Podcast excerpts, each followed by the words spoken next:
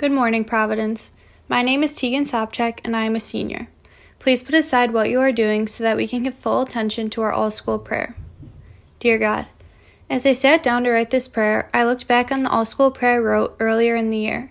In that prayer, I thanked you for providing me with Providence in such a special four years. I prayed that the seniors would not take for granted the rest of our senior year together, and that part really stood out to me during this time.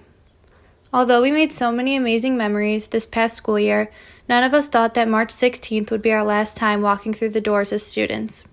So, God, my prayer to you is this Help all of us realize that Providence is like our home away from home, and even though our time as students got cut short, we can always come back together.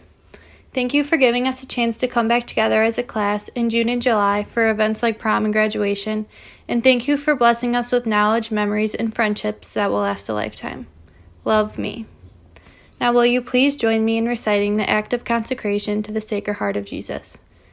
Eternal and ever loving Father, I offer you everything I do this day my work, my prayers, my play, all my thoughts, my time with family and friends, my hours of relaxation, my difficulties, problems, distress, which I shall try to bear with patience.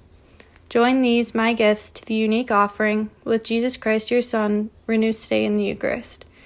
Grant, I pray, that guided by the Holy Spirit and united to the Sacred Heart of Jesus, my life this day may be of service to you and to all you send into my life, so that we can continue to respond with love to the mystery of your call to be your special people.